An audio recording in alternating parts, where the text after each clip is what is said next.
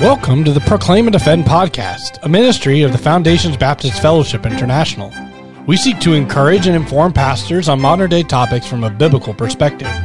Our mission is to bring together like minded Baptists to collaborate in glorifying God through fulfilling the Great Commission.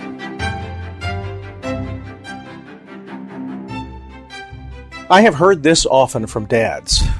I wasn't raised in a Christian home or a good home, and my father never talked to me, so I really don't know how to talk to my own kids. It's time for a little tough talk to dads. Let's be perfectly clear.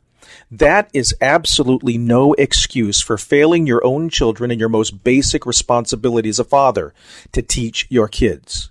I know you believe your most basic responsibility is to provide for your children and protect your children. But take a look at the biblical data. By far, the most pressing biblical mandate is to teach your children. The moment that child of yours came into the world, you got a new job description. But I don't know how. No excuse. You did not know how to drive, file your taxes, or do a thousand other things that are now part of your daily life. You learned because you had to. You can learn this too. It's too late now. My kids are teens or adults. Find a place in the Bible where it says you are relieved of your responsibilities to teach your children at age 18. Yes, they have to leave and cleave, but the Bible from Job and his children to Paul and Timothy is full of examples of parental teaching and influencing children, even into adulthood. And God has given a guidebook for how to do it, although few people actually see this book as such. The book of Proverbs is the Bible's guidebook for parent child conversations. Have you ever really thought about it? The entire book of Proverbs is a conversation between a father, it works for mothers too, and his children. It is the primary biblical means of carrying out Deuteronomy 6, 6 through 8 responsibilities.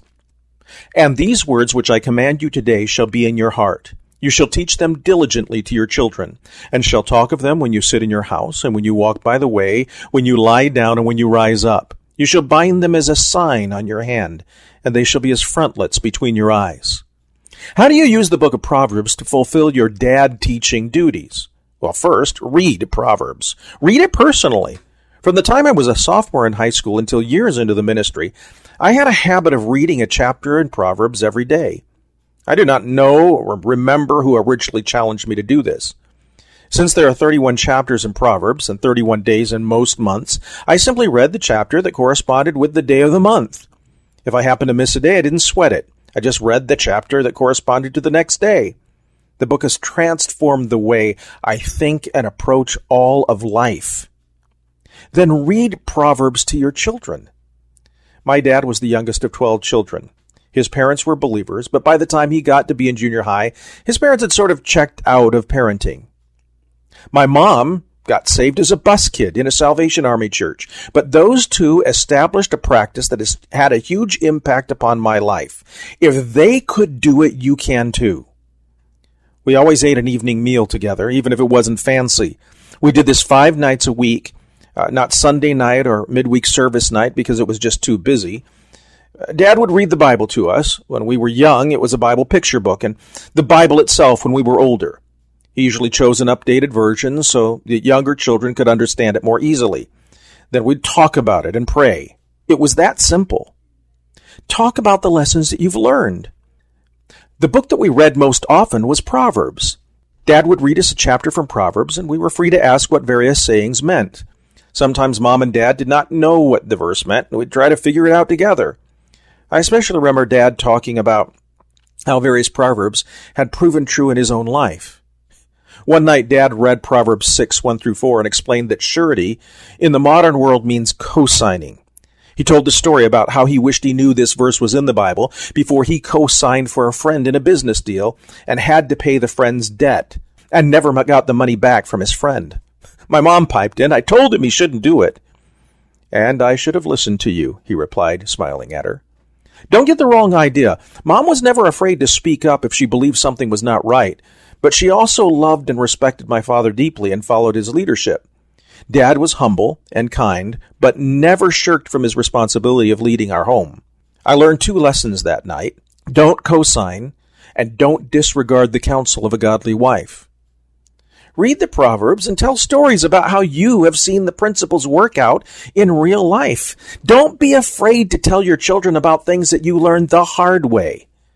Do not be too proud to reveal your failures. Have enough humility to teach your children to avoid your failures. Let the Spirit lead you as you talk. Even if the kids act bored, have the conversation, they will remember. It doesn't have to be a long conversation. In fact, it's better to keep it short. Even five or ten minutes can be life changing. Aside from teaching your children about salvation, if all you ever talk about in your teaching time with your children is the book of Proverbs, eh, you have done very well. Show this article to your wife. Plan a daily time for your family to be together. At the end of the evening meal usually works quite well.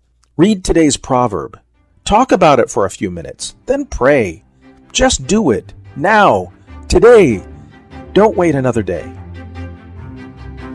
This has been the Proclaim and Defend podcast. If you enjoyed today's podcast, please subscribe and give us a good review.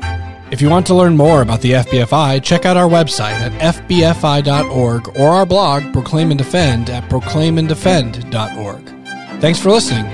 We'll see you next time on the Proclaim and Defend podcast.